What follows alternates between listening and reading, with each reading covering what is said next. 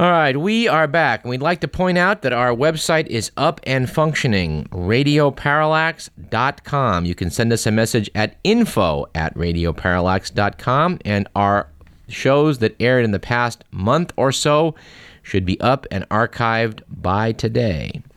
Uh, if not, we'll have them up very soon, I promise. Let's go now to our special media correspondent, Mr. Gary Chu, and let's talk a little bit about the cinema. Gary, you there? I am here, Doug. Well, uh, what's new in the world of cinema? Well, um, let's see. There are lots of films coming along now. Not all of them those sort of boring summer movies, but one that uh, is showing currently, I think, uh, at uh, the Crest in downtown Sacramento, is one that actually you and I saw the screening to together. You remember when we actually had a, a, a get together with two Yes. other people in a screening room and watched North Fork? Yes, sir, I do remember that quite well. Well, North Fork is an interesting movie in some ways and a boring movie in other ways. yes. It's magical realism, heavy with metaphor, brilliantly shot Uh huh. With black and white, but sort of color in CinemaScope Yeah. with stark, stark shots, real shots of Montana, shot in 24 days in early spring with clouds and snow and all that sort of stuff, with a pretty good cast in it. Uh, I'll ask you, uh, what did you think of the movie? Well, Gary, uh, hanging one of the perks of hanging around with you is getting invited to see movie premieres. Now I can see, and uh, I think sometimes that's very good. In this case, It wasn't, huh? it was it was baffling. I was baffled. I, in fact, I'm I'm hoping you can come on and explain not only to our listening audience but to me as well what we witnessed the other day. Okay, well let me let me tell you quickly. There are a couple of two two other movies that sort of come to mind when I think about this movie and from some of the devices that are used, and that is the movie came out two or three years ago that did so well at the Oscars was uh, Mulholland Drive by David Lynch, which I refer to quite often because I I really like that film. And Yeah. then a recent movie which I did a review on I think last week, uh, The Swimming Pool. Uh-huh. Uh, or rather, not the "the" is not. It's just called Swimming Pool. Okay. And both of these movies mix very cleverly and subtly what is real and what isn't real. yeah. Uh, David Lynch doesn't make it uh, easy for you when you see Mulholland Drive, and uh, Francois Ozon doesn't make it easy for you when you see Swimming Pool.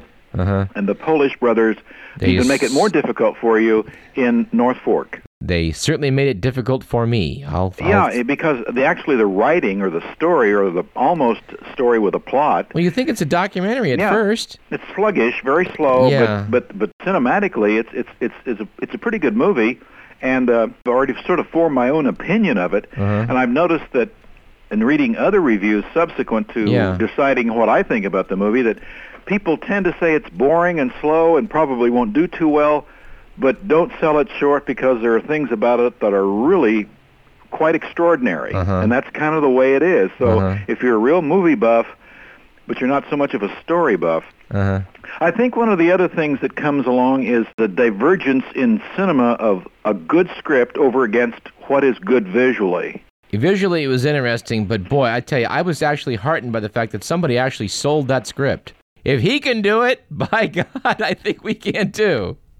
Yeah, well, it's got a good cast, pretty good. You know, Daryl Hannah, Nick Nolte, and James Wood, and Peter Yeah. Coyote. Yeah, talented people. Not not too bad, you know. And I'm I'm I'm glad I saw the movie so I can know about it and have it filed away in my my brain. But as you may have noticed, I was kind of hoping it would be over after a while because it didn't seem to. It, it was You- very sluggish. Gary, you compared it to Fellini. I, I'm I'm embarrassed to admit I've never seen a Fellini movie.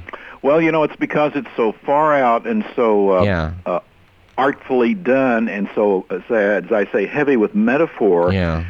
Uh, and it is strange. Some of the people in the movie play angels that are either imagined or not imagined. Yeah, I didn't get all that. I didn't get it. Fellini, you know, it, it kind of goes off uh, in a kind of a stark, kind of a cowboy kind of way, like Fellini movies do. Yeah. Well, would you give it a thumbs up? I would give it a. You know how you can kind of bend your thumb back a little Yeah. bit and then raise it slightly. Yeah, I'm bending. I'm bending mine till it points straight down. Well, mine is sort of half mast, so to speak. You know, I, I, I believe Davis's own Derek Bang was uh, there uh, seeing this preview with us. Do you know what Derek had to say? No, I don't. Do I, you? I'm curious. No. Uh, Derek was there, and also um, uh, Mark from uh, the Sacramento News and Review was there, as I remember. oh, I didn't realize And all four of us were there in that cavernous Cinemaplex Yeah. At the Crest. Uh, you know, I, I always hate to say don't see this or do see this because you know people. Well, people that like arty films may find a lot to like in this movie. Mm-hmm. Yeah, and you know, uh, Nick Nolte is very uh, hot these days because of his unfortunate uh, substance abuse arrest uh, back in what Beverly Hills about a year ago. Uh, yeah, so. he, he kind of looked. he kinda- plays a priest in it. yeah, Get that? yeah. I don't know. In that movie, Nick Nolte kind of looked like uh, Keith Richards. Yeah, that's right. And you know, I saw him on Charlie Rose on PBS promoting this film, uh, Yeah. North Fork, and they looked like they had to push him into the studio in a wheelbarrow. yeah, He looked like he was on the sauce. yeah. I'm afraid so. hmm Well, Gary, okay then. Well, uh, we won't slam it, but we won't give it an unqualified endorsement. That's for sure. Yeah, boring but visually interesting. Yeah, I'm still keeping my thumb down though. Okay. All right. Okay. Well, Gary, thanks again. We'll see you. We'll see you soon. Great. Take care.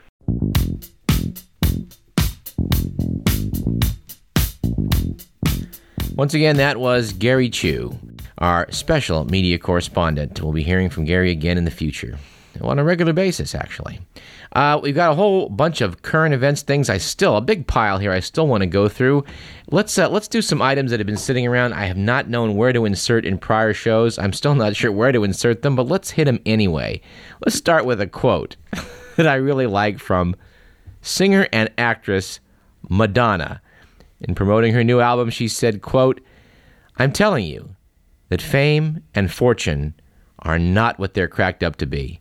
Now, your heart certainly has to go out to pop singer Madonna, for surely here is a woman who has never attempted to thrust herself in the spotlight.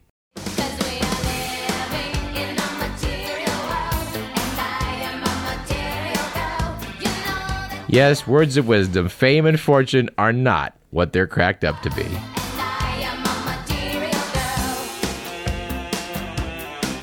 An item that really kind of hit me between the eyes when I saw this a few uh, weeks back was the fact that I didn't know this. The popularity of tanning can be traced back to a single moment in 1923.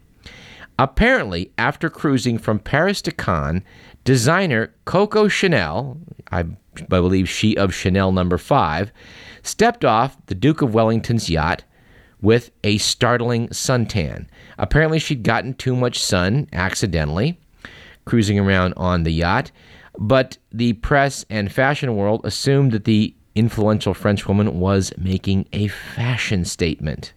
And of course, in the monkey see, monkey do world of high fashion, everyone started imitating Coco Chanel. It sounds fantastic, but I kind of think that's true because I know it always was the fashion to have very uh, pale, light skin people who uh, got a lot of sun. Well, that showed that they were laborers and thus of the lower classes. So people of uh, of the high fashion world, of the higher classes, uh, did not want to look brown.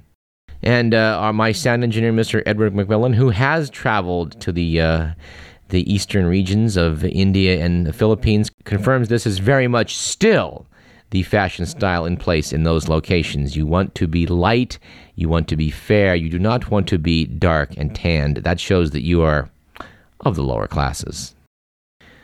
Another item that has to be a little bit sad and wistful for anyone who lived in Davis back in the 1970s, such as this correspondent, it is the final definitive end of the original Volkswagen Beetle. Yes, the very last original Beetle rolled off the assembly line in Mexico, where the German car firm had continued making them up to last month.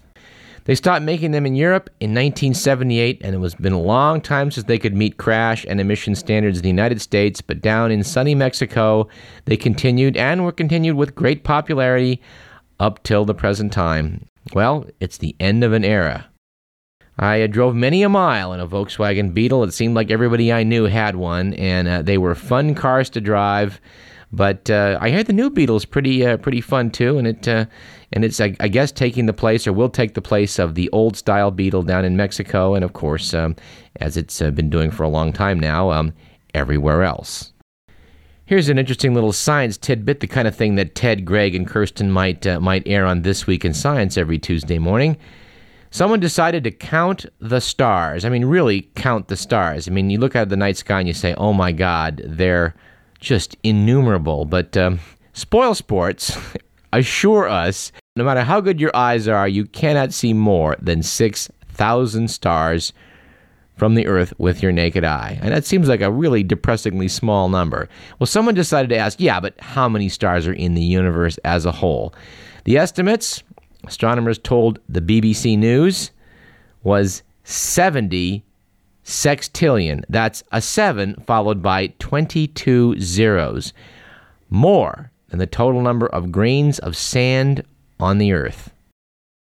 Now, uh, Tom and Ray Magliozzi, the Tappet brothers, Click and Clack, that are heard on National Public Radio, have got a campaign going to outlaw cell phone use in cars. Of course, the cell phone industry has uh, fought back and said that that's a bunch of bull.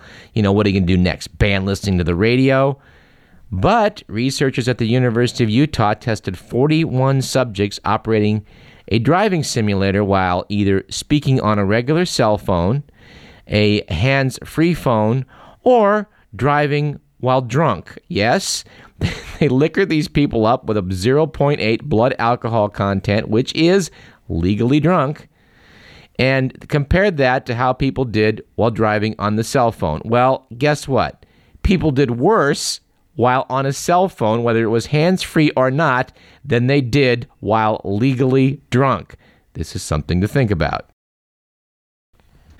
And I want to do some excerpts from a magazine that caught my eye Invention and Technology. But we're out of time today, so I don't have time to except just make mention of it. In the future, we'll talk about some articles they have done on the hidden life of tires, the history of duct tape, and the helmet. The, the current issue, I think, that's still on the stands is about the helmet.